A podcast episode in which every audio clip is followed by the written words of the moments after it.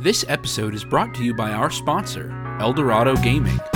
Eldorado Gaming is your site for gifts and gaming accessories like dice, playmats, and other items to bling out your games. Use the promo code META for 10% off your order. Find us on YouTube at Eldorado Gaming TX or our home site at eldoradogaming.com. Here at My Mythical Meta, we talk about gaming with friends and strangers, resolving conflicts, and keeping game nights fun, interesting, and recurring. Our game of choice is Magic the Gathering, but our hope is that what we share is relevant for board gamers, RPG groups, video gamers, and maybe even your poker night. I'm Travis, and with my brother Benjamin and my friends Derek and Randy, we've been playing Magic together since 2014. The secret to a healthy meta is not in the game you play, it's being good friends. Subscribe to My Mythical Meta, presented by Eldorado Gaming, wherever you get your podcasts. Welcome back to My Mythical Meta. My name is Travis, and I'm joined this week by the entire Mythical Meta crew. We've got my brother Benjamin, Hello. my two best friends Randy, Howdy. and Derek. The entire crew is here. Derek, that noise sounds like a duck quacking. Right? And I wouldn't normally think that, but I have an almost two year old, and it, we're all about animal noises right now. Uh, have you ever seen the meme? It's the uh, little kid like covered in peanut butter. It's like, does that feel good? It's like, ah. so it always Oh makes my me think of it. I've always wondered this. Why is it that we, that as a society, have decided that one of the core things that kids need to learn is animal sounds? Dude, I have no idea. And it's not like I've never heard a duck say quack. They go or something. Some weird variation. Yeah. Cows I, I don't know. are more like a sound. Oh, don't, don't make that sound. You're gonna scare Travis off the, the podcast. Yeah, don't don't do cows, dude. Not cool. Yeah, Marin's gotten pretty good at her animal and jungle sounds. Yeah, it's pretty cute hearing Her her, do all farm the and her farm and animal sounds. making cat meow noises whenever y'all were over. Uh, Yeah. I don't know if I mentioned this last week, but two weeks ago we went on a vacation. We were in Fredericksburg and we went to the Lyndon B. Johnson State Park, Mhm. like national park and state park. And there is a working farm on that property. And it was so cute to see Marin running around all of the real animals and pointing at them and calling out what they are and making the noises and touching them and it was so so adorable Aw, Oh, that's nice. i know sweet baby Marin. sweet baby anybody else do anything cool over the last week Probably, but not that I remember. I Dang, how hammered were you? I'm kidding. I was just exhausted. Oh, I remember. We went to a, you know, I'm the debate coach or one of the debate coaches at my school, and we took the kids to a, a high level tournament, and none of the none of them have been to this this type of tournament before, and we got destroyed basically. But one, uh, but we had to stay because one team in the novice division made it all the way to finals, so everybody was you know sitting around like, oh. I'm done. that's I hate bad. it. And we all and we're staying for this one team that just refuses to lose. Which The good for them. team. Right, the novice team in the novice division. So I don't I don't know how how great of an accomplishment it was. But you know what? If wow if, don't let those debaters hear this episode No, I, I should I should back up from that. It- debaters, if you are listening to this, good job this weekend, and I hope you learned. In fact, I know you learned a lot because I've been coaching you this week as we work through all the things you learned, and I'm excited to take y'all to future high level tournaments. But this was probably a good eye opener for them because we go to to a lot of local tournaments, and our debaters do really well. And every single debater we took to the last tournament placed. They all got Wow. a medal or a trophy or something, and so it was like you know they were all hot yeah i'm so good and so it's like all right let's take you to this one and see how far we can go you're playing with the big boys now exactly cool All right, guys, I'll call you. Talk to you later. great call yeah Good episode. No, we do have a topic for today. Today we're going to talk about hobby gatekeeping. Have any of you guys ever had someone who knew so much about their hobby that they made it unfun? yeah, me. yeah yes Know him. I am him.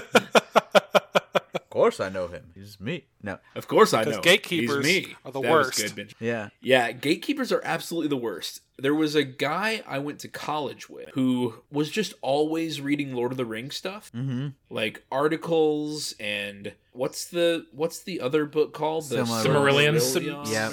whatever that's called. And like at that point, I only barely knew what was in the movies. And like I know it's weird for me to be a D&D nerd who's never read Lord of the Rings, but it's true. Hey, here's a hot take. It's not very fun reading those books. What?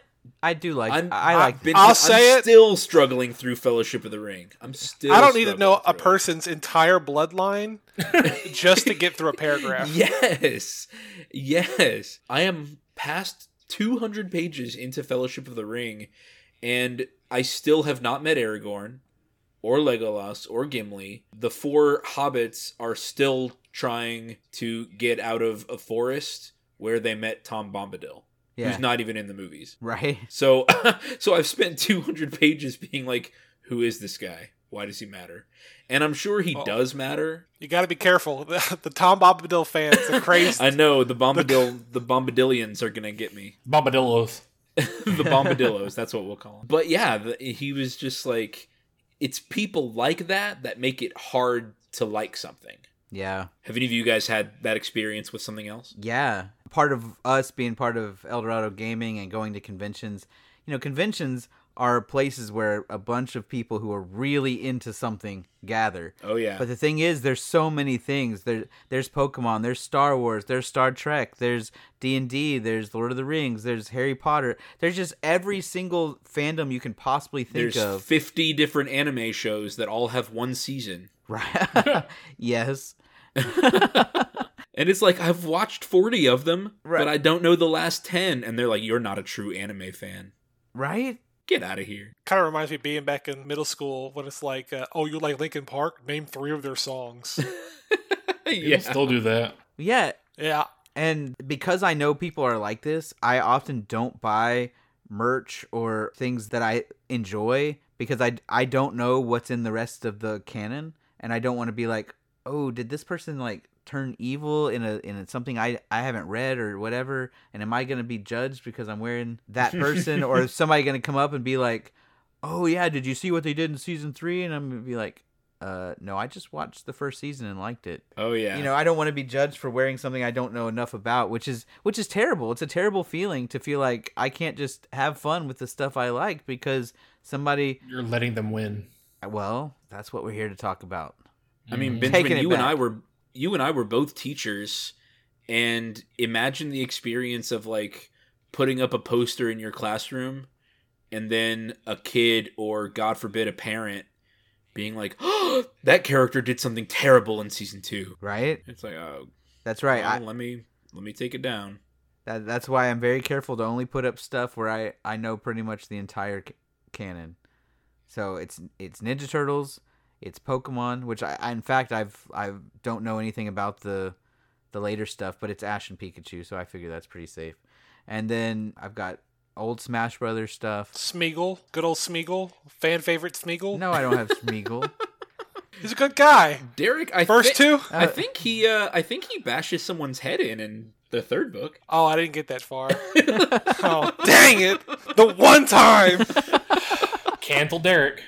Yep, canceled. So yeah, that's kind of what we're talking about today is how to be a good fan of something and how to still welcome new players. So our first kind of brief topic is differentiating and talking about the differences between old and new players. I'm going to be saying players because we're a gaming podcast, but this really goes along with any fandom of something.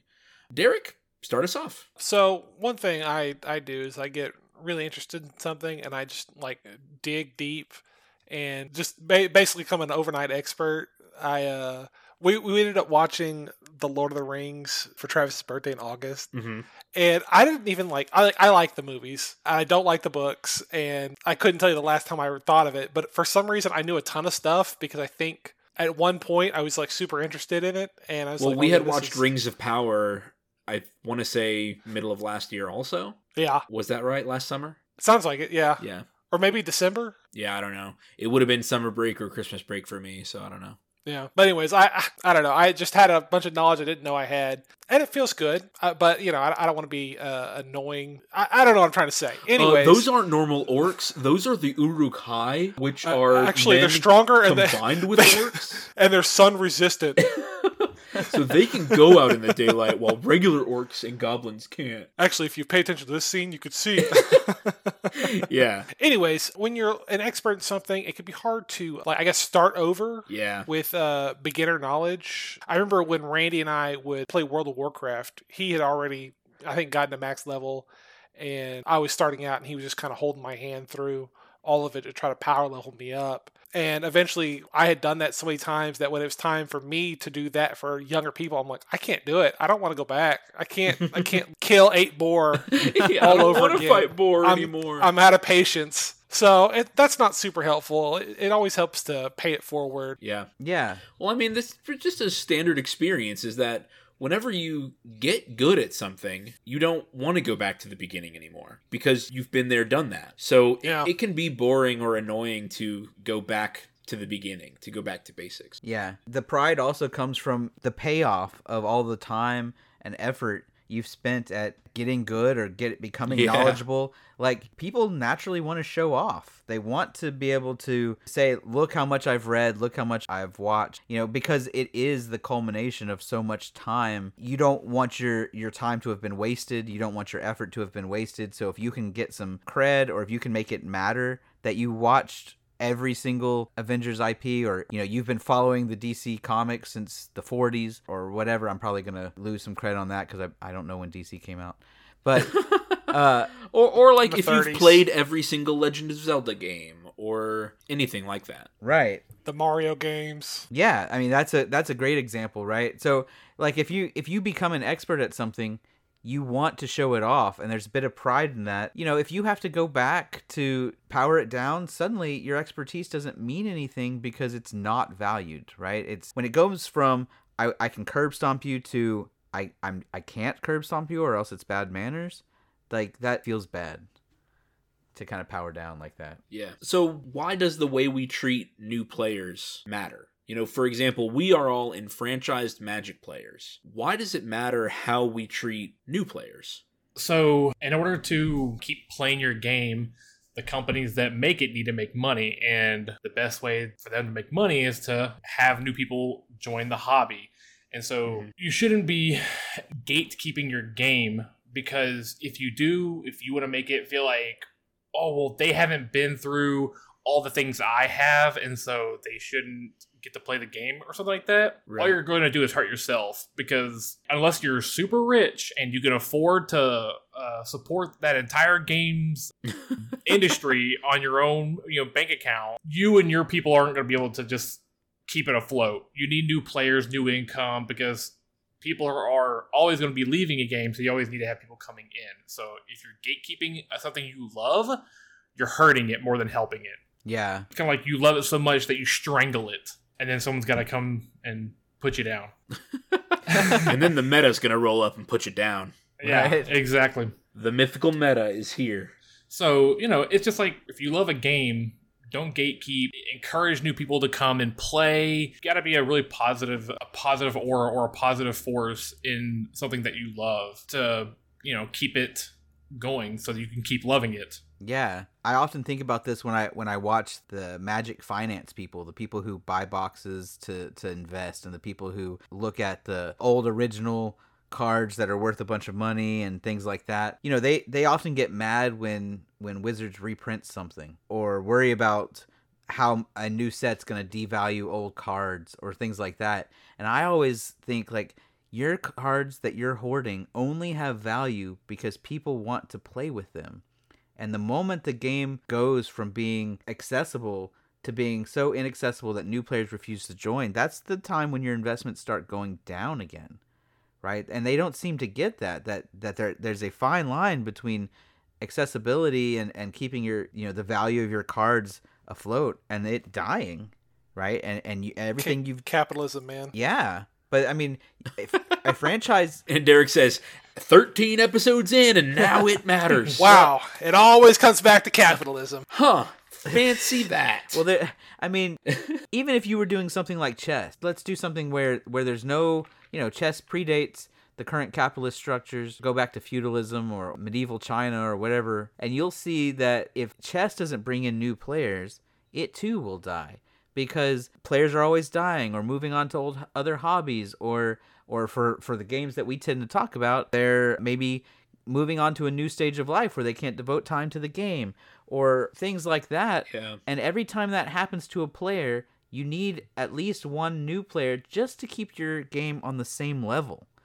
Right? And some of these older games like chess and Go, their popularity ebbs and flows based on how many new people come in at, at a single time. Chess is at a is super popular right now. Yeah, it's it- kinda it- weird. well, it's the Queen's Gambit. The Queen's Gambit Yeah, that that made but it like so I spent about six months or a year really getting into chess and a bunch of my students were into chess and were bringing chess boards to school and i was playing with against them on on chess.com app and all that and i stopped i haven't gone back right chess has lost from its peak even a year ago A- and, uh, there's so many streamers and stuff that have done a good job reaching out to new players but just attrition comes for us all and comes from for every hobby. And if the hobby itself is not reaching out to new players, then the hobby itself will not survive. So if it's something that you care about, you have to keep going. And something Travis pointed out before the podcast started is, you know, P- Pokemon is the richest franchise on earth because every couple of years they work on bringing in brand new players, young players. young players, 10 Yes. year old players.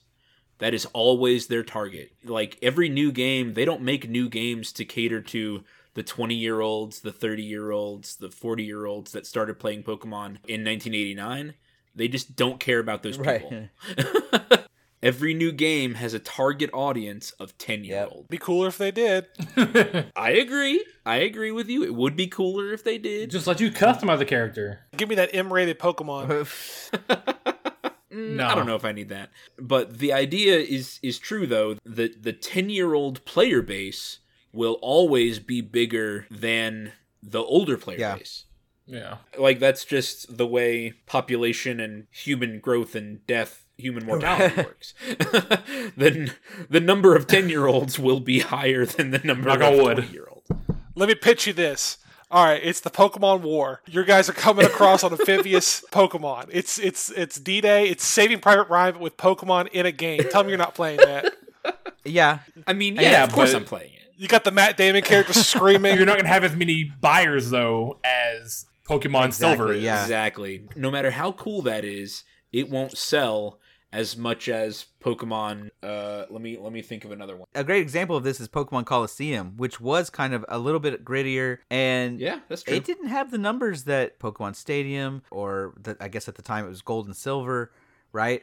Because it didn't have the same audience. Pokemon knows what they're doing. They they have put out a few products that are Yeah. for slightly different crowds and Pokemon Arceus is Yeah. kind of different also because the Pokemon can attack humans directly in that one. You know, I think I could be wrong, but I feel like, you know, a fandom that hasn't been able to keep new people coming in is like all the old sports trading card people. Yeah. You know, for a long time in like the probably from like the 50s and onward to like the, maybe the 90s, it was or the 80s, it was pretty popular, but then I feel like it's Yeah. died. And I feel like the only people that I've ever seen collect any kind of cards are, if not my, you know, mid 30s or older. You don't see kids going out and buying packs of Topps, that's uh, true. trading card, and being like, oh, I got the insert baseball player name here. Yeah. Benjamin. I got rookie Jose Altuve. Yeah, Yeah. exactly. Yeah, Benjamin. If you're Benjamin, if you're a real fan, name three baseball. Players. that aren't the Astros. That aren't the Astros. no. Sure, Mike Trout, Yeah. uh, Ohtani. Who? uh, Babe Who? Ruth, uh, Jackie Robinson, Aaron. uh, Yeah. Ken Griffey Jr. I mean, Exactly. Characters that hadn't been around, or not characters, but but famous people from like 40 years ago. Those what's are the one ones- from Alvin? Nolan Ryan. oh, right. Yeah. Nolan Ryan. Exactly. It's a bunch of old, you know, old ones. No, I can just- I can name current player. I can name a bunch of No, no, current no, no. players. I, I know, I know you can, but I just feel like that's a fandom. I, I could be wrong. Maybe that fandom is doing just fine. No, 'Cause no, you're right. They're still printing. Yeah, well, they're still printing because the older collectors have a bunch of money and are still out there. But I don't. Hoping. Yeah, I don't think it's a it's a hobby that's going to last another a generation.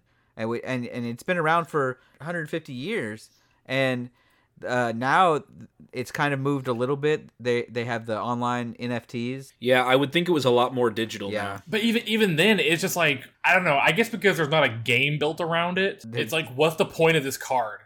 Oh, that, that's a four hundred dollar card. How? Yeah, it's weird. 'cause- That's one thing that's never clicked for me. Is is how is this? Tra- it's a trading card, but it's like I guess it's, well, like it's- the value of getting a set. Well, its value is tied to how good the player does. right in so the like game, the right? idea if you get a card that's for a certain uh, you know event like a, a rookie card for example well when they're a rookie you don't know if they're going to have a great career or not so you know 20 years later they go into the hall of fame and you're like who managed to actually pick up a card from when this guy was a rookie it's totally tied to their rarity only and Yeah, right I, I get I get yes. that, but I just don't see how the value gets, gets attached to it. It's like yeah, the kid, the person, Michael Jordan, greatest basketball player in history. yes You know, Yes, say inflammatory comments like that. Right. Bring But in what- the comments. No, no, We're that, that- that's not about King- inflammatory. That's a fact. That's a fact. The Larry Bird fans are reeling right I now. I agree with you, but there's gonna be people. talking Anyone about who's like LeBron is better. Kobe and yes, LeBron. comments. Let them No, they're flow not. in. Anyway, it- eh, but what I'm saying though, Michael Jordan, a great player, the greatest. But if I have his card, it's like cool. It's a picture on cardboard that does nothing else. I don't get that. Yeah. Now they have started doing things like we cut up a Babe Ruth jersey and stuck pieces of that jersey in these packs. Mm-hmm. Are you serious? Yeah. Stuff like They've that. started Yeah, you doing have you have ones that have like game worn jersey, wild. and, and so of course there's only a, a very limited number of those cards. Yeah. I can't wait for the magic secret layer that says uh, we cut up one of Gavin Verhey's ties. Yikes. I mean, my brother has a piece of Michael Jordan's jersey from one of his away team jerseys, one of the white ones, I believe. Mhm. and it, it's just like a little one inch by one inch square of that jersey, and it's in a display case, you know, so it's like sealed, and then above it, it's got a picture from the game that he wore it. Yeah. Well, and see, the cards have value for the exact same reason that square of jersey has value. They're rare. But I mean, like the jersey is like he wore it, you know, Sure. like that's Sure. physically the card. I, you know, anyway, that may be a little off topic, but I don't think they've done a good job of keeping new people coming, and so it will die within a generation or two. Yeah, I, I agree with you. I do think you're right that collectible trading cards for things not collected to a game Right. are going down. But trading cards themselves, like sports cards, even things like I don't know Star Wars character cards. If it's not collected to a game, their their value Yeah. goes way down. Yeah. Their market value, their sentimental value for the collector is obviously whatever value Yeah. they. and. I, I guess you know a lot of it being sentimental value is maybe what's keeping new people from coming in because it's like I'm not gonna pay nine hundred dollars for a Nolan Ryan card, like this guy who I never saw play a game. right? Is that the guy who makes sausages at HEB? Yeah, Yeah. is that my butcher? I think that's my local butcher. I didn't know he played baseball. Is Nolan Ryan still alive? He's pretty old, but he's still alive. Yes. Okay, okay, okay, okay. He lives in. Don't get on to me for that.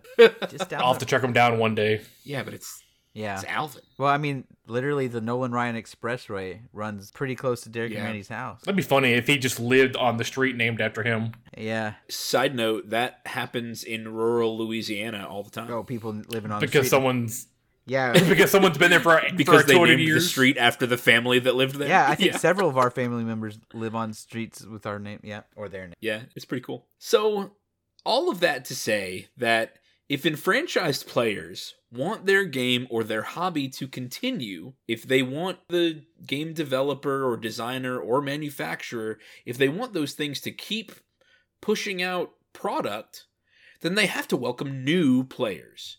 You have to lower the gates. You have to open the doors in order to let people in. Hobby gatekeeping is, and I, I don't know if this is an inflammatory comment, hobby gatekeeping is the most anti fun and anti productive thing you can do for the Amen. health of your hobby. Mm-hmm. If you just tell people that you're not good enough to play my game, oh my god, you're just shooting your game in the Yeah. foot. Because at one point you were a new player. Like every enfranchised player must remember that they were once a new player.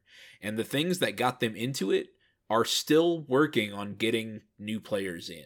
If they let Be the person that you wish you had known when you were getting started, if that makes sense. Yeah, Yeah. yeah, for real. You know, if you're like, hey, I had a hard time getting into this game, so should they, that's a bad attitude. Yeah. You know, I had a hard time. I wish I had someone to help coach me or encourage me. Be the encouragement. I had to work at minimum wage for three dollars an hour, and no one helped me out. Oh my God, yeah. I kn- Derek, I knew you were going to say something because Yep, I was thinking it too. because I was thinking it. Don't economy gatekeep us. Yeah. I wish someone would forgive my loans. Right. There, I Be the loan officer you wish you had. God, and I would. right. economy Oh, man. gatekeeping. Be the Department of Education Right. you wish you had. The- I think there are there are times and places Dad, mom, there don't are listen to times this and places where you know character needs to be built. The kids need to do the chores. Don't be the parents you wish you had. The dad Right. from Calvin and Hobbes. He's building character. I'm just getting wet. It's raining. because because I you know I look back and see the character I built, but it there's a time and place for that. And honestly, Magic is not the place I want to build character. There is good place. I mean, perseverance, learning. There's lots of character to be built, but it's not your job as an enfranchised player to force someone to build character in your game, right? like you're not their dad. yeah. Let the- Anyways, You're not my dad. so yes, yeah, be that person. So I think that takes us on to uh, to the next one. If we're talking about barriers to entry, don't be the barrier to entry. What does that mean? Yeah, be an open door. Love is an open door. Okay. I guess some other barriers besides, you know, what, what he meant is like, I know I've played quite a few games and I guess I'm kind of gate kept by the game itself by hitting paywalls. Um, I know a lot of mobile games are bad about this, and you know you get that initial dopamine hits from leveling up real fast and getting new gear, discovering new stuff, and it it can be kind of fun. But uh, to me, that's one of the biggest gatekeepers is when it's to a point of I open the app, I do daily chores, and then after hopefully a month of doing my daily chores, I'll get another dopamine hit unless I start paying to speed up the process. Yeah, those those are. Yeah. I'm like, okay, well, time to uninstall this. I I probably do that like uh, maybe once a month. I'll just get a new game, go through it real quick, and paywall. So some of them don't always do that, but um, yeah, that, that's that's a pretty bad majority. But I guess that's what I get for playing free games and not paying for the game itself. Yeah, I mean this this happens at the beginning of lots of games. If there is a wall, any type of wall to getting into the game, a player is more likely to stop. They're just not going to be interested in putting in time or in the case you just described Randy, money in order to get those same dopamine Mhm. hits again. In order to have the same entertainment. Yeah. And, you know, sometimes it's not even just like a paywall. I've played quite a few games where it's literally just the the user interface, the UI is just Yeah. so Unintuitive. yeah, yeah, unintuitive, too many like sub menus and sub screens. You know, I gotta I gotta click me in- here to here to get to this eh, to find Yeah. the one thing I was looking for. But then I forget how I got there. So it's like, oh crap, now I gotta spend another two minutes going through every option to find that one option again. That's how I fe- that's how I felt about Gundam Battle Gunpla Warfare. Is man to do anything you had to click so many menu options, and if it weren't for the IP, I probably would have quit it pretty early on. Yeah, I agree with you. I've tried playing a lot of like Japanese games and RPGs, most mostly RPGs. And woof, the uh, the menus. I mean, they're so in depth, which the right person would enjoy. That There's a lot of you know things going on, like crafting systems and alchemy, whatever. But boy, every time I see that I have to, I'm like, how do I how do I get to my inventory screen? And when I feel stupid in a game, I don't want to I don't want to keep playing the game. I only played Starfield for about three hours so far before I downloaded Phantom Liberty and started doing that instead. But uh, Starfield's inventory is enormous. Just the variety of items. And without knowing what each item's used for, I have a hard time saying, like, wow, I need to stick around to learn all Mhm. of this Yeah, in order to do Skyrim in space. Like I'm here for Skyrim in space. Yeah. Oh man, Derek, wh- what's the other space game that Brandon put like ten grand into? Star Citizen. Star Citizen. Star Citizen What? is a like gorgeous game. I really want to like it, but man, is it just because it's so in depth with like the flight systems and stuff like that. And I guess since it's early access, uh-huh. the tutorial sections aren't there for you. But it is not intuitive. Oh, okay. It is. I mean, maybe I'm a big dum dum, but um, I can kind of get it. But then I'm like, why am I out of fuel? I didn't know I needed fuel. I mean, it's a game, but I'm hoping maybe they change that. But that's super unintuitive, and it's really hard just to kind of figure out everything on your own. If I could double back to Starfield, I played it for like I, I think three hours maybe, and they told me to go to the first planet. I'm like, what am I doing here?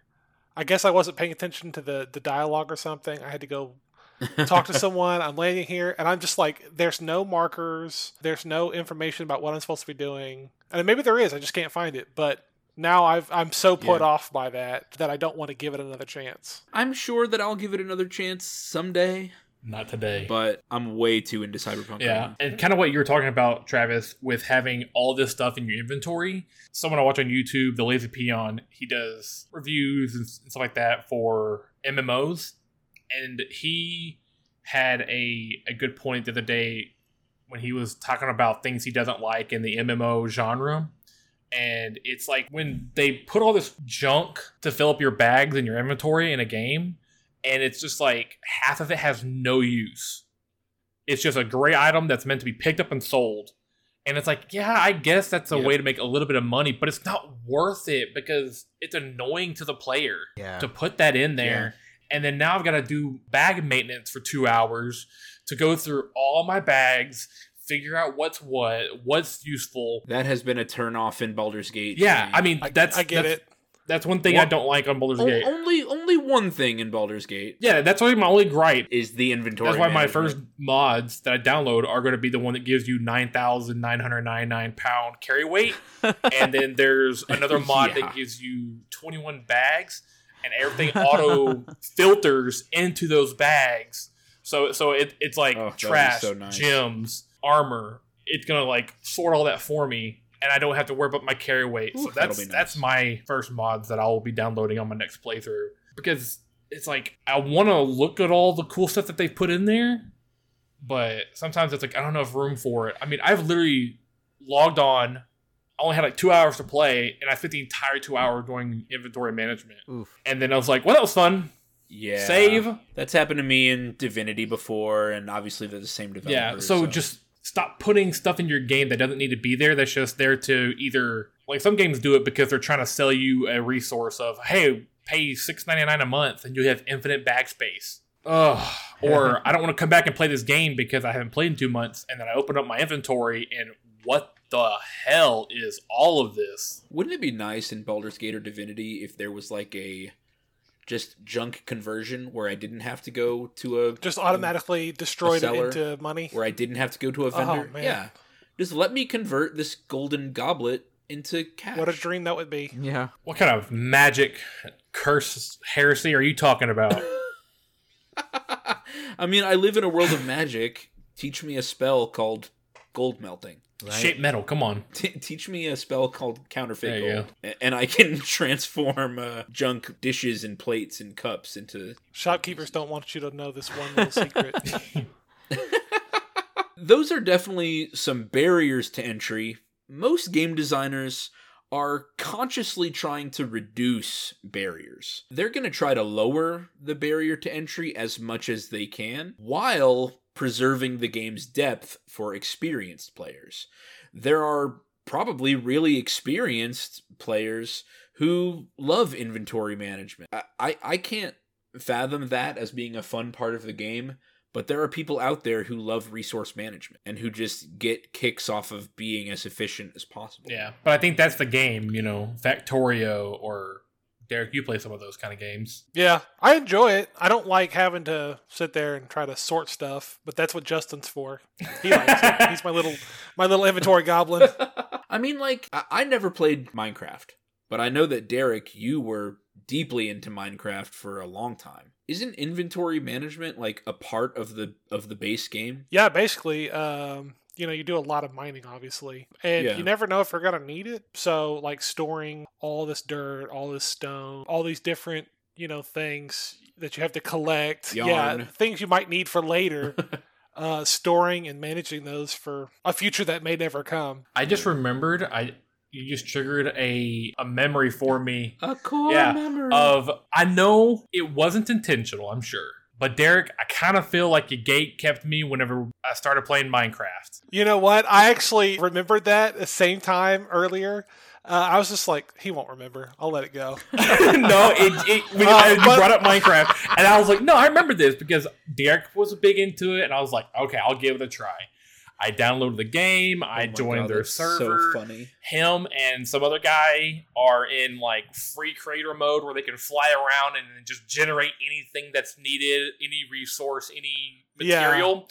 And I'm over here, and they're like, "No, we, we we put your profile like real life mode, so you constantly have to be like, all right, I got to go beat up some trees to get my wooden pick." Yeah, so it was definitely a moment of gatekeeping Yeah, because we had started on like survival where you have to manage like food and health and all that stuff. And we had gotten to the point where we needed to like really go crazy, go stupid with like building. So we were like switched in creative to like we were like doing like challenges and games and stuff like that.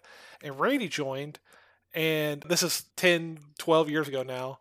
Uh, Oh yeah, it was Yeah, a very long time ago. that was like, oh, I, you know, I, he shouldn't get creative mode because he doesn't appreciate what the normal game is yet. Mhm. But you know, that wasn't for me to decide. yeah, yeah. Not only was I in survival mode, you know, they would just kind of pop in every now and then and be like, "Hey, how's it going?" Uh, I'm like, "Hey, look at this uh, castle. It's really basic, rudimentary stuff." But to me, I had been working hours on it, and I was like, "I was like, yeah, this is my castle. This is this." And It was You know, a large box. I remember. it was, it was a big. I mean, I tried to fancy it up, but it was basically a big large box. I remember that castle. But I had to build it myself. oh my god. Um, anyway, and then he took his little magic wand, and he had a thing where he could just make all of my stones in the castle turn into like pink wool. So now my entire castle is just a big pink fluffy wool palace. And I was like, "Cool. Can you turn it back?" Nah. that wasn't me. Rick. That wasn't me.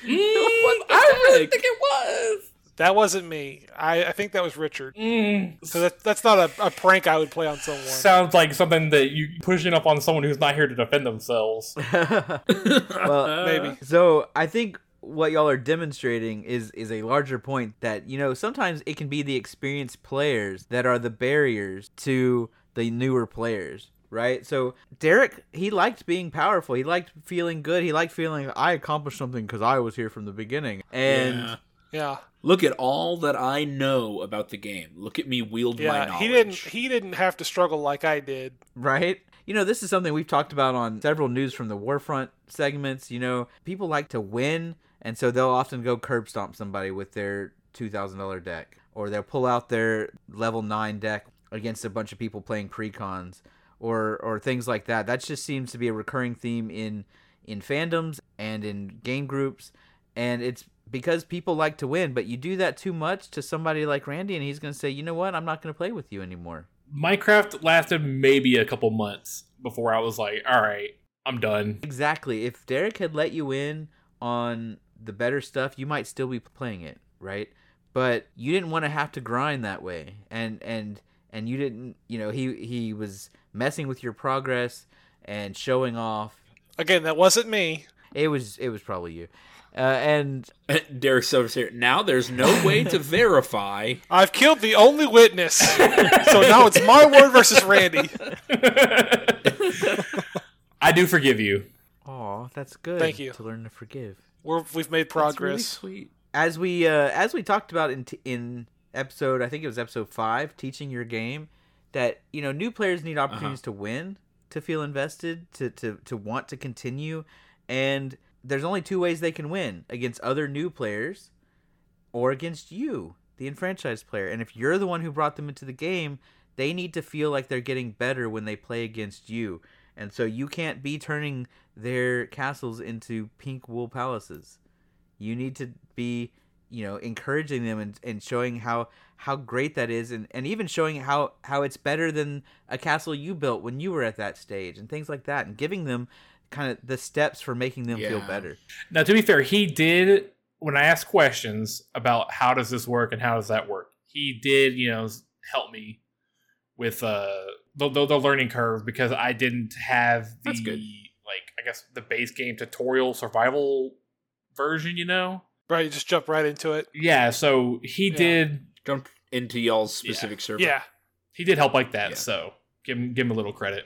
Oh, you know what? I've got a perf- the perfect example for this. A- As of a few minutes ago, the Astros won the ALDS series. That's the American League Division Series. Per usual. Thank you. Per usual, they're now going on to their seventh consecutive American League Championship Series. And I bring that up because there are many people who became fans of the Astros over this run.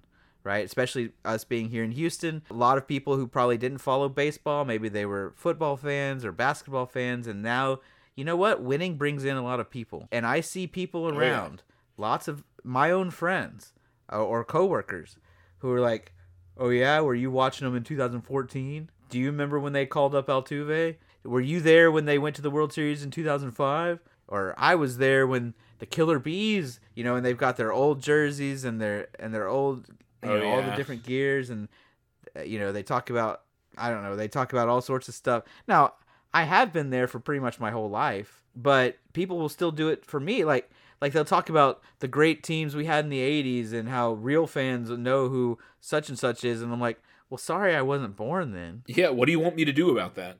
Right, but I but I got to the Astros as soon as I could. You know, I've been a fan since I was 5. I mostly don't get this directed at me because I'm one of those people who goes out and learns everything I can about the the things I'm passionate about, but but I don't want to stop people from from liking the Astros. I want to be able to talk t- to the new fans about, "Hey, isn't this fun? Isn't this exciting?" And I, and I don't want to turn them away because they don't because they weren't there 10 years ago.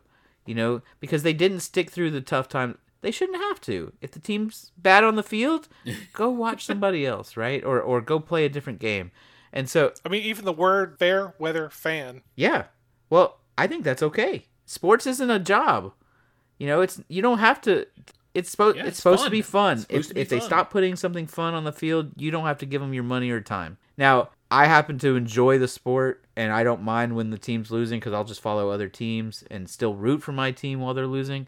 But like, that doesn't make me a better fan. It just makes me a different fan. Yeah, I mean, it happens in sports, happens in television, movies. How many times have you heard, "Oh, you, you like the TV show of whatever? Game- you Game like the, the Harry Potter oh, movies? yeah. Have you even read the books?" Yeah, all of that. it's all gatekeeping. condescending too. It's like, who gives a It's like, oh, you liked Infinity War? Did you read Right. the comic? So since you didn't know that, you can't really appreciate this movie. It's so so annoying. Yeah. Those sorts of things make people feel bad for being fans, for wanting to get involved, and all you're doing is killing your hobby. Yeah, all that person would have needed to say is like, yeah, the movie was good, and so is the comic. Yeah. Invite them. Say say, hey, if Invite them. Yeah, say, hey, yeah, do you want to? or if you like that, you'll probably really like this other thing. You know, check it out.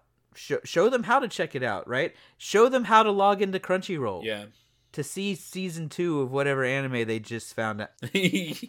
And don't overwhelm them. This goes back to teaching your game and all the stuff we talked about earlier with hitting a wall. If you dump 10 seasons of something on, you know, I'll give you the perfect example.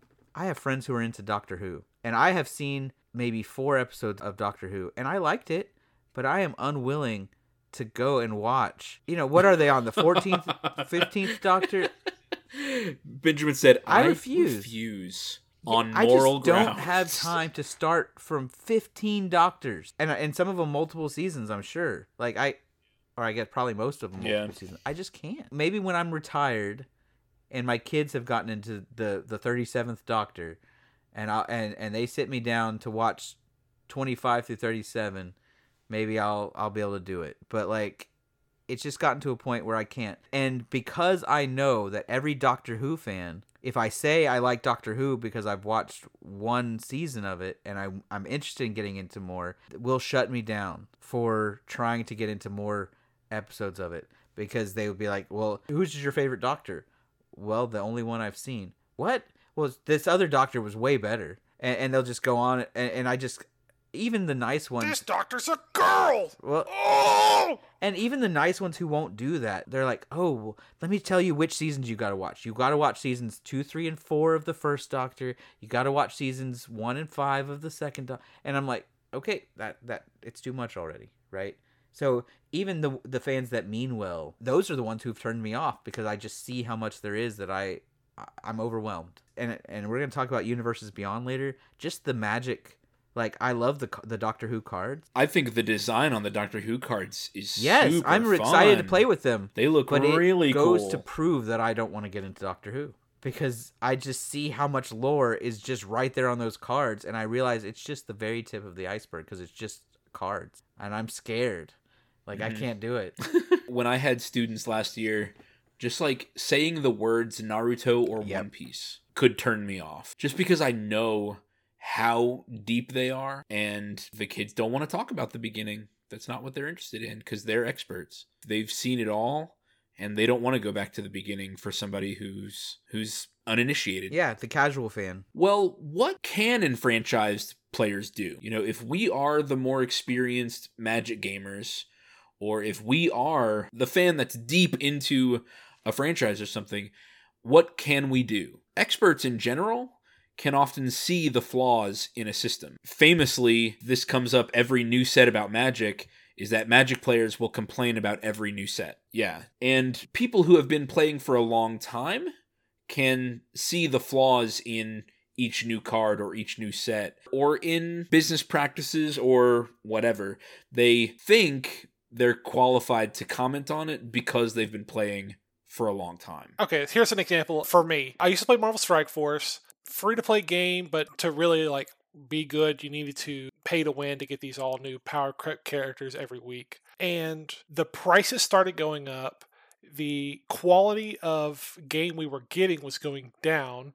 They were cutting corners, and just overall, the, you could just see that the game was in decline. You know, like oh, last month or last time we did this event X amount of months ago or something, they offered this, this, this, and this, and now this month it's supposed to be the same thing, but they're only offering this and this. And it's like you could like see their weaknesses, or, or you know how how cheap they're being, how stingy they're being, and it kind of falls on us enfranchised players to kind of like rally and not gripe, but like you know say, hey, fix this, do better on this. Yeah, vote with your pocketbook. Yeah, like the new players don't know any different, so they're not super upset. Well, they might be like Randy was when he described hitting a paywall Oh yeah, or hitting bad UI. If the quality of the game goes down, their likelihood of getting new players is going to go down. yeah. So it's, it's like a, a, a fight to try to keep your game alive. it's like a bad feedback Yeah. loop.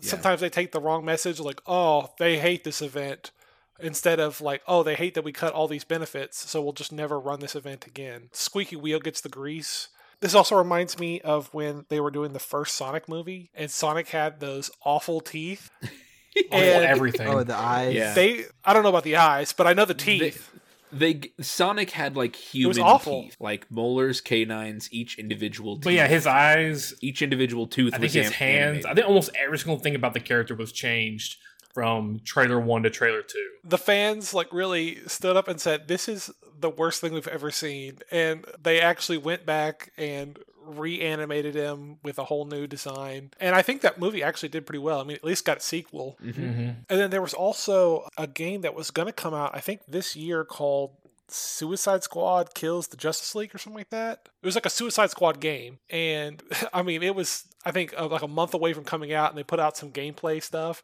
and it was like real pay to win loot crate garbage, and it was clowned online so hard that they actually took the game back to development to. Uh, I guess kind of rebuild it from the ground up because no one was willing to like buy it. Mm-hmm. Wild. Yeah, so these examples demonstrate that it is okay for enfranchised players to criticize their game or criticize the hobby. When they see flaws or when they see weaknesses or they see something about their game is in decline, it's normal to care about the health of the game and want it to continue. And developers do need to see criticism. We in the Magic Sphere whenever they came out with the Secret Lair Yeah. Walking Dead, there was a huge uprising of criticism about those cards because of the incredibly limited access to them and the fact that they were mechanically unique. You were never going to see these cards anywhere else unless you spent the 40 to 50 dollars on this exact box right now and you have a week to do it. Yeah. You have a week to decide. Since then, whenever they've done these universes beyond Secret Lairs like Stranger Things, they have made a change and said, "Okay, we're going to make Magic the Gathering IP versions of them and we'll release them in booster packs." So now if you want 11 the Mage, it won't be called 11 the Mage, but you can still have the card that does all the same things and costs the same and has all the same effects. And that was because people constructively criticized, like, "Hey, this is this is a garbage thing." Because that, like you said, at first they weren't going to ever reprint them. It's like, well, it's one and done. You know, you have a week to decide if you're going to buy it now. And they still haven't. Those No, yeah, they Dead- are Uh, out. no, They're wait, out. that's not true. They are. I remember Lucille having what is it, Gisa's Yeah. shovel. Yeah, yeah, I think so. okay, so never mind. Yeah, they did eventually backtrack and come out with new versions. But they wouldn't have done that unless the player base had come out and criticized that decision and said, this is what's important for the health of your game. Players like us and people who are criticizing their game, you need to be wary Yeah. of your audience. If you complain to a new player, or if you complain to someone who is considering getting into the game, then it might drive them away. They might be saying, wow, if Wizards of the Coast is making all of these terrible decisions and they don't care about their player, why should I even Mhm. get into it? But remember what we said earlier is that if you want your game to continue and stay healthy, it needs new players all the time. Yeah, and even if the game dies, like if Wizards went out of business tomorrow, Magic would still exist for for decades, but it would slowly dwindle to nothing. You're curating the people who are going to still be there with you when Hasbro goes another direction or whatever, right? And you don't want those people when you try to pull out you know your favorite pet deck to be like is that the game you, you said sucked all the time that you, that you thought the car you why why would I want to try that now Yeah, Yeah. totally true. You, you need to make sure that uh, you're saying more good about your game than bad if you're trying to get new people into it. Yeah, if you like your game, show it. Yeah, and that goes back to our first episode. Yeah. If you like your game, show it. So. All right, Benjamin, and let's talk about Universes Beyond. When Universes Beyond first came out with The Walking Dead, a lot of people hated it. And a lot of people still hate the idea of seeing different IPs in Magic, right? IPs being intellectual property. So Magic has its own story, lore, characters, and it has basically a consistent flavor from beginning to end. Now there there are sometimes different planes that that we might visit that Yeah, there are some outliers in there. yeah, but the but the basic like Kamigawa Neon Dynasty yeah, being one that sticks out for me. Uh, well, eh, Not to say I don't like it. I like Cyberpunk. sure, no, it sticks out, but they're still planeswalkers. The magic Sure. is basically the same. The colors of magic are basically the same. The idea that there are legendary creatures that do things right because of the consistency of how magic works in the multiverse, right? Right. In the in the entire what do they call it in The I don't know dimension, the Planes? entire well what do they call the, the, group the blind planes? eternities. Man, I don't remember. Dominaria or uh Dominia, I think is what they used to call it. Dominia was like the Huh. Anyways, in the entire multiverse of magic, there's there's a consistent rule set of how the lore works, right? Yeah. And if you introduce things like Walking Dead or Stranger Things or Transformers or or they just recently came out with Princess Bride and Well, we were just talking about Doctor Who. Doctor Who, right? Those places have di- uh, different Godzilla made an appearance. yeah, Evil Dead. Jurassic Park. Yeah, all of those have different art styles, different lores, different explanations for how magic works, and they can never be tied together. In Magic's storyline, you have planeswalkers that go from one place to the other. So even if they are very different style wise, you have characters that are consistent. Or you might have a uh, more than once had a cross plane thing where one plane attacks another or where a, you have a threat to the entire multiverse that characters from different planes have to step in to, to deal with and you just cannot you know at no point is optimus prime going to show up to fight Elesh Norn right like Yeah. and so it, it it can be jarring for some players to. Oh, My Little Pony. oh yeah, yeah, yeah. My That Little- was another one. Yep, that. Yeah, my we must not forget. yep. Rainbow Dash is never going to be compleated by Jin-Gitaxias. it just is what it Somewhere is. out there, that fan art exists. Oh, I'm sure, and, and I never want to see it. and so there are people who hate it, and then there are people. You know, I have loved all of the. Oh, Lord of the Rings. That was the big, a big crossover there. How could we forget about that? I don't know. I blacked out. and that set was actually amazing, and it's close Oh, enough. it was an awesome set. It was a huge homage to what started medieval fantasy magic in the first place. yeah, Yeah. Yeah. I think the difference with that Lord of the Rings set, though, that I personally have a problem with Universes Beyond, it's that it's not Viggo Mortensen as Aragorn.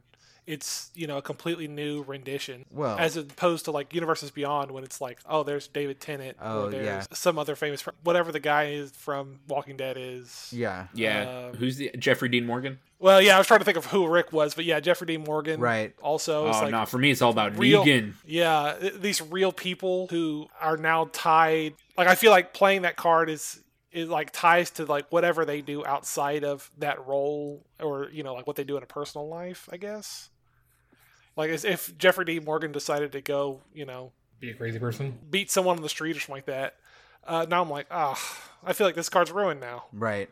There's another one that the Lord of the Rings Universes Beyond was an homage to the books and not to the movies. So there's gonna be some people who like it and some people who don't. Yeah. And, and so everyone has an opinion about Universes Beyond.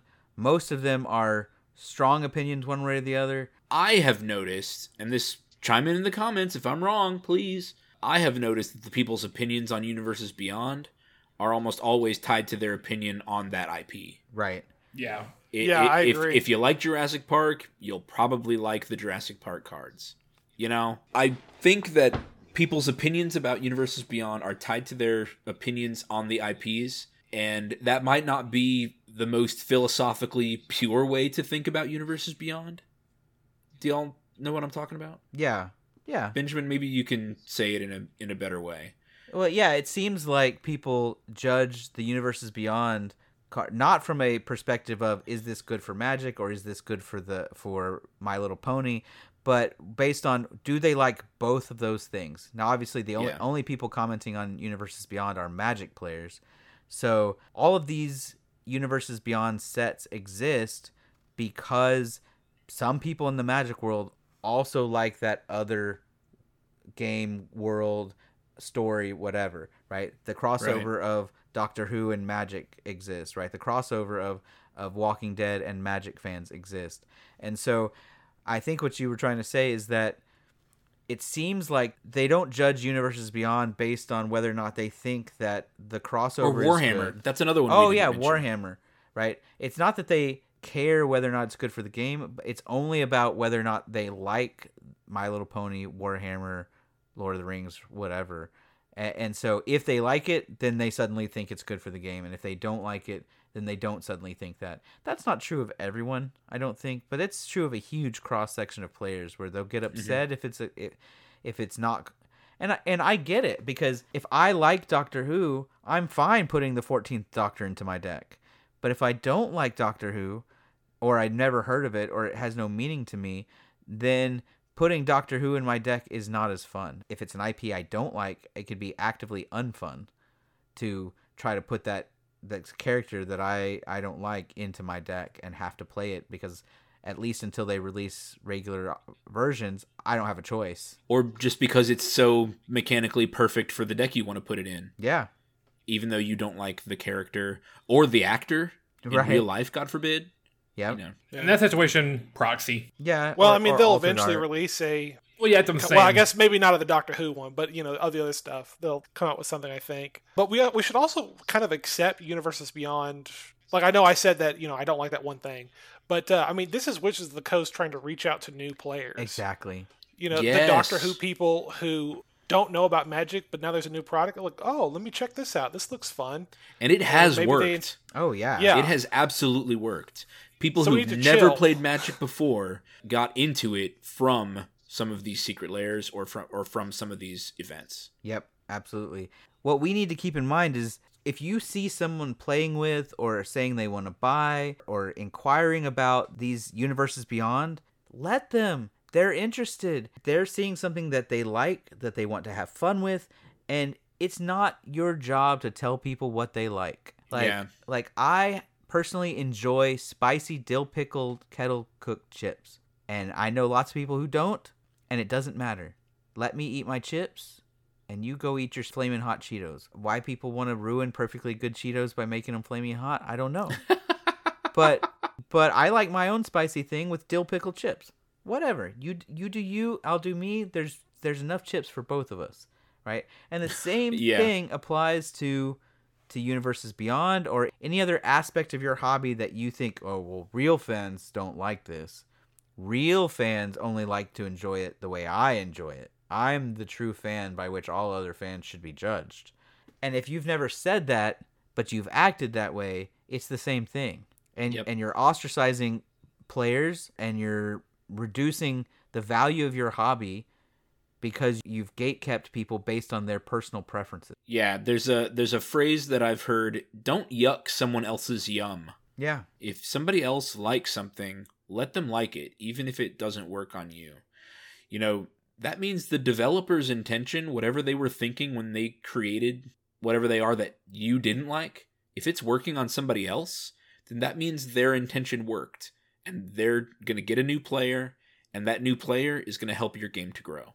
Yeah, there's a common phrase in magic design where they'll say, "You know what? This thing just isn't for you." And people hate hearing that. I've noticed how Mhm. often people are just upset when a product is not for them. And if other people are like, "Hey, I like this," and they go out and buy it, people get mad at them like, "Why are you supporting this product that's not for me?" And this is where that comes in. They're making products that are not for you. And I think Wizards had sometimes used that to make poor decisions regarding pricing or things like that. And, Yeah. I'm, and I'm not excusing that.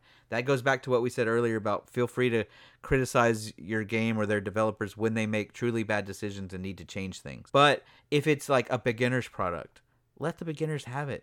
You know, it's who it's for. It's not for you. Yeah, I think there are some beginner boxes that came out for Lord of the Rings. Yeah. There was like a beginner dual deck set, and they used to do those beginner planeswalker decks. And I think I've still seen every once in a while those deck builders toolkits Yeah. They're still mm-hmm. around. Yep. that are just full of commons, draft chaff, and basic lands. Yeah. But that product is for someone. Yeah. And when I started playing, I bought them. That's for like your eight year old nephew who doesn't need Might not uh, a- appreciate a, mana uh, yet. Well, and you know what? The commons and uncommons are typically are typically less confusing. And so Yeah. yeah. and so if you're they trying have to they have one or two keywords that are important to learn. Yeah, those are the perfect product. In fact, I might buy a couple for my kids, even though I have more than enough cards for all of us, and I don't need more commons and uncommons. But if my kids. the box will have done the curating for you, exactly, if if I so need you to don't get have my to kids search through your boxes. into the game, there's no better way than to find a beginner product and let them experience the fun of learning from the beginning. Like we talked about earlier, going back to the beginning. I don't want to do it, but if I there's no way I can give my kids one of my complicated decks and expect them to enjoy the game. It's just never going to happen. what you don't think Margaret could pilot Trace in the Infinite? Absolutely not. I can't even pilot Trays in the Infinite. oh my god! Well, and t- to be clear, like some of y'all might not be able to, right, without practice first. And oh, y'all Oh, are for sure. and y'all are enfranchised players, but it's got a lot of complicated cards that and a lot of complicated interactions. And that's the whole point, right? Like there are products out there that are not for me, but they're for somebody. And if I get mad at Wizards for making them, or I get mad at people for buying them, or I get mad at people for enjoying them, then I'm the problem. Not those other people, it's me, right? And the other thing here is I remember I used to buy a lot of these products or a lot of cards that I knew were not good because I enjoyed them and I was going to try to make them work, you know, just for fun. Yeah, And I actually think I mentioned this in our Get Good episode where I would sometimes go online and play these these strange or, or crazy decks that I, I knew weren't necessarily good, but I just wanted to see how bad were they? Is there a chance I could do something with them? And there would be people who would who would get upset that I was not playing top tier decks, even after I beat them. Like I would beat them and they would be like, can't believe you're playing this trash. I'm like, Okay, so it's not a tier deck, but obviously it's good enough to hang, yeah. If I'm trash, then what are you? right? Got him. but they would be upset because I was not playing the the established meta, right? And so, and so they're like, that's not acceptable. And if I had been a new player who had just stumbled on these cards, that would have been a big turnoff. Yeah, major turnoff. Yeah, Why should I play if other people are going to treat me that way? right. Yeah, I, I like what you said. Don't yuck someone's yum. If they have different taste than you, then let them buy the broccoli and you can buy the asparagus. It's fine. Ugh, asparagus. Yuck. I love asparagus. I do too. I had one more Mhm. thing I wanted to say about Universes Beyond and Magic specifically, and it kind of goes with how I feel about comics and superheroes too. The more IPs, the better. Yeah.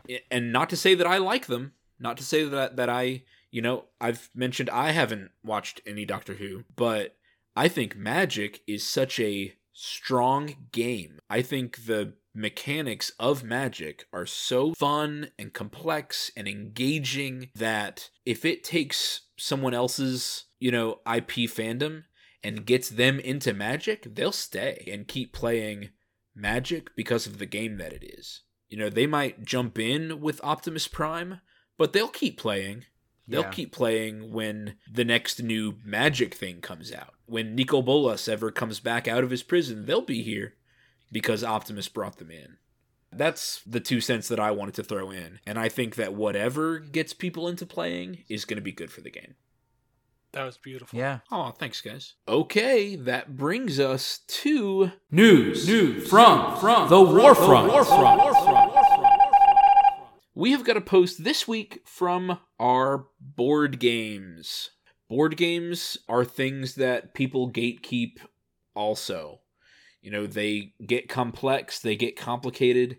Even people who think American games are superior to European games and all sorts of stuff like that. So I thought this was an interesting post. The poster says, I love playing any sort of games, and I've been trying to introduce my family to various board games over the last year or two. My wife told me that once we really get the hang of a game, it can be a lot of fun, but that learning each new game is a real slog. I usually see learning the games as part of the experience and don't really mind it. I'm curious if this is a common thing for people trying to get their friends and family into the hobby. The title of this literally said, Is it normal for learning games to be a barrier to entry? And the answer is yes. This is pretty normal that learning something new is a barrier for people. Yeah, I think I've experienced this. I identify with the poster a lot where learning the Oh, game is part of the experience. I, I love the mystery. I love discovering what the designers had in mind. I love trying to solve the puzzle.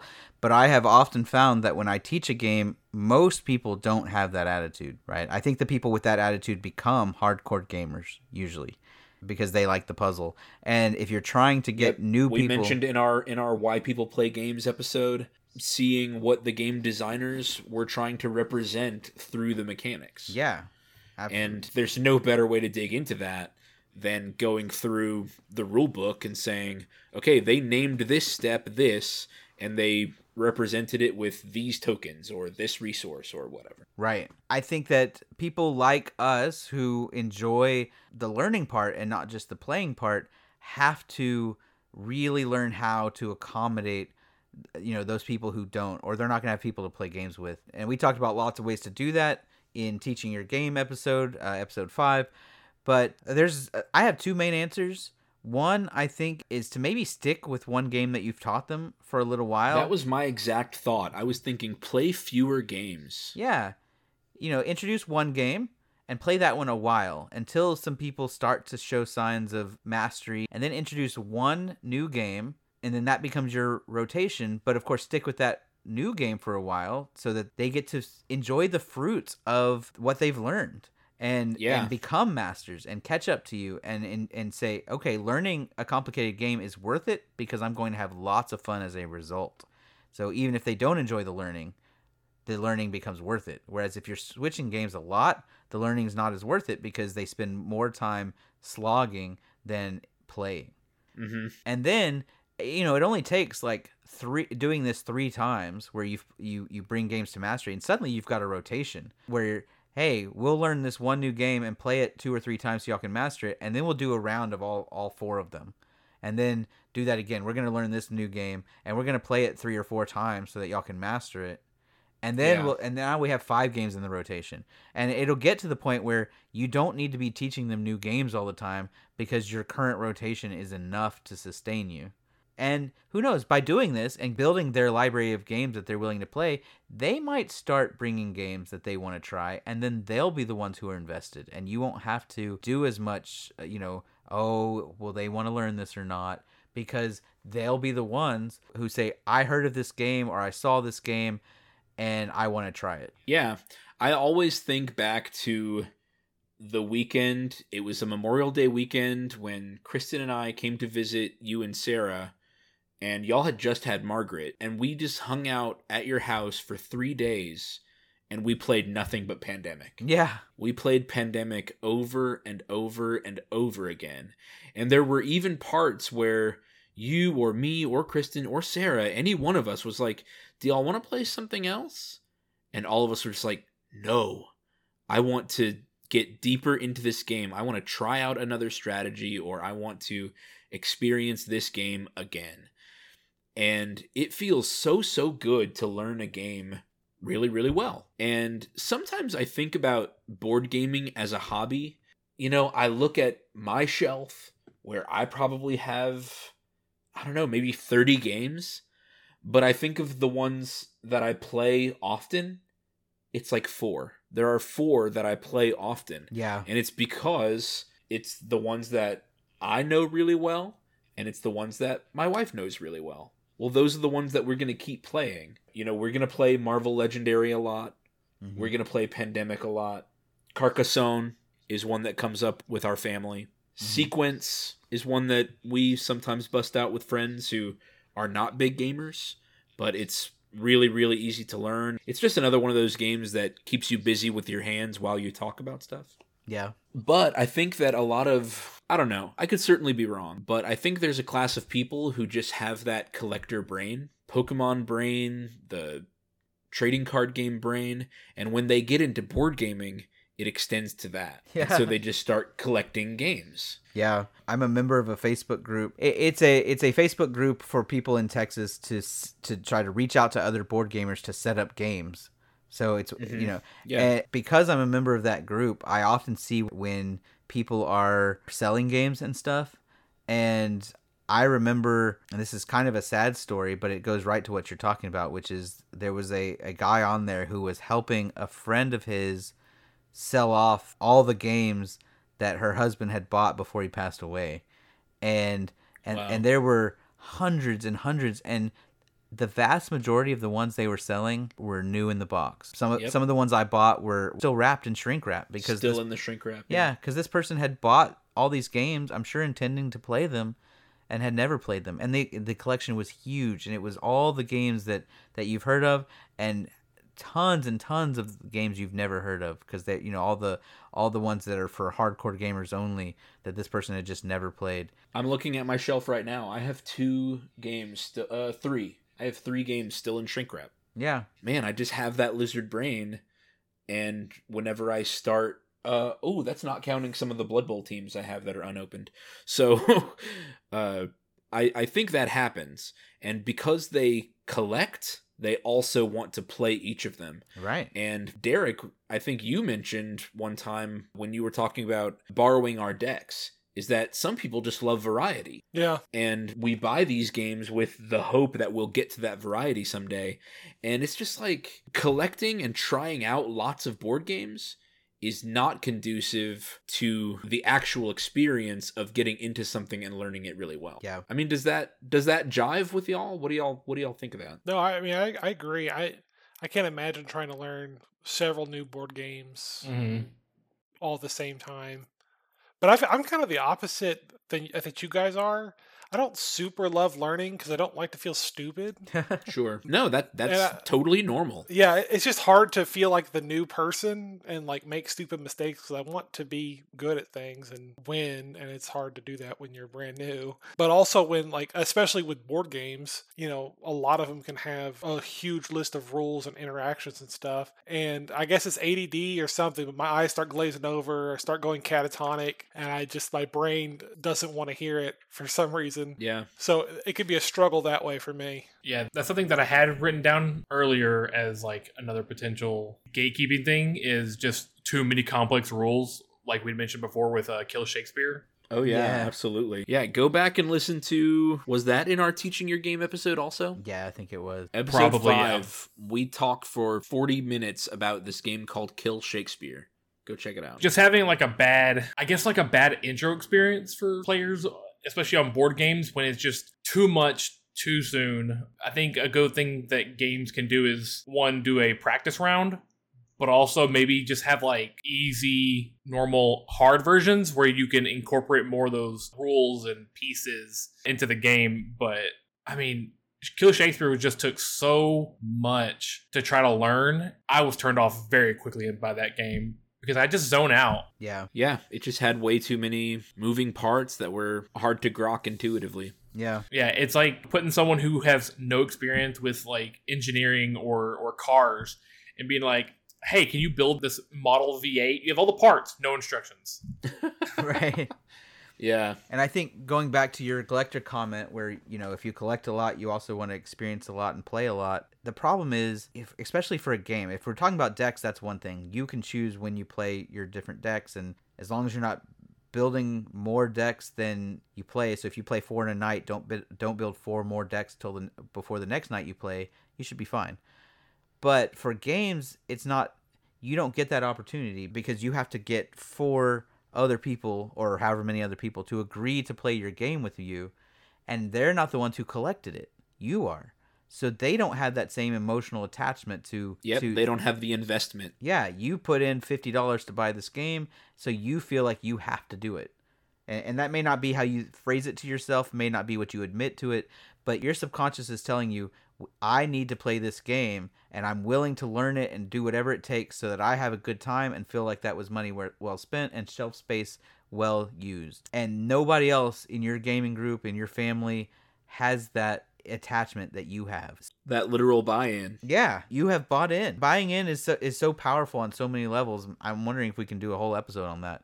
But like you have the buy-in and they don't. And so you have to keep that in mind. You have to limit how much you try to make them learn in any session in any in any period of time.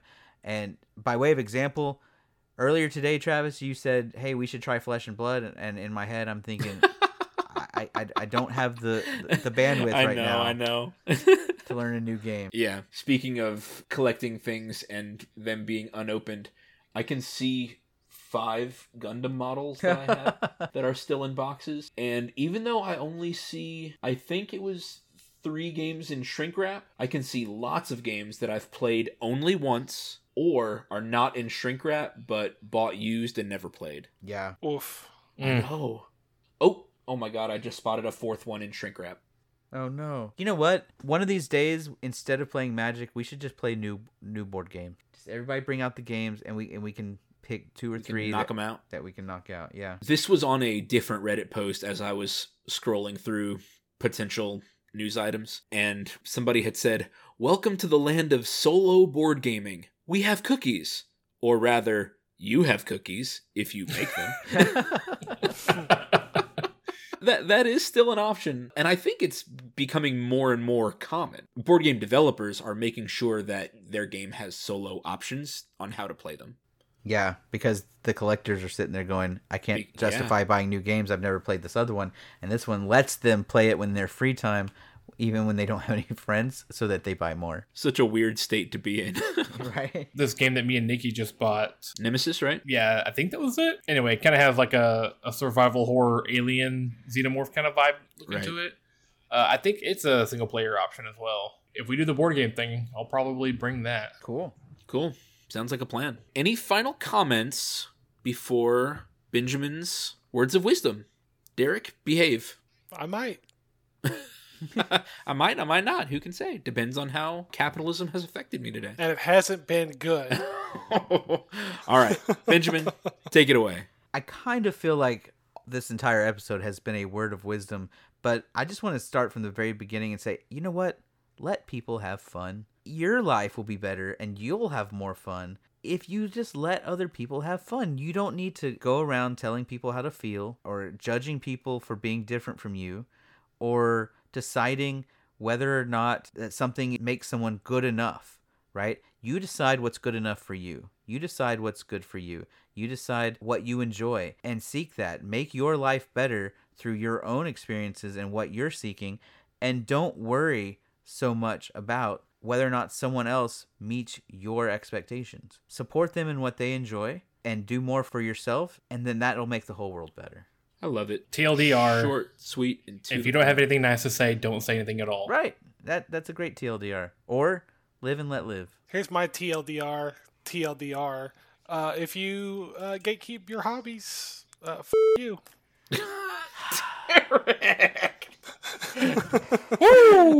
oh my gosh.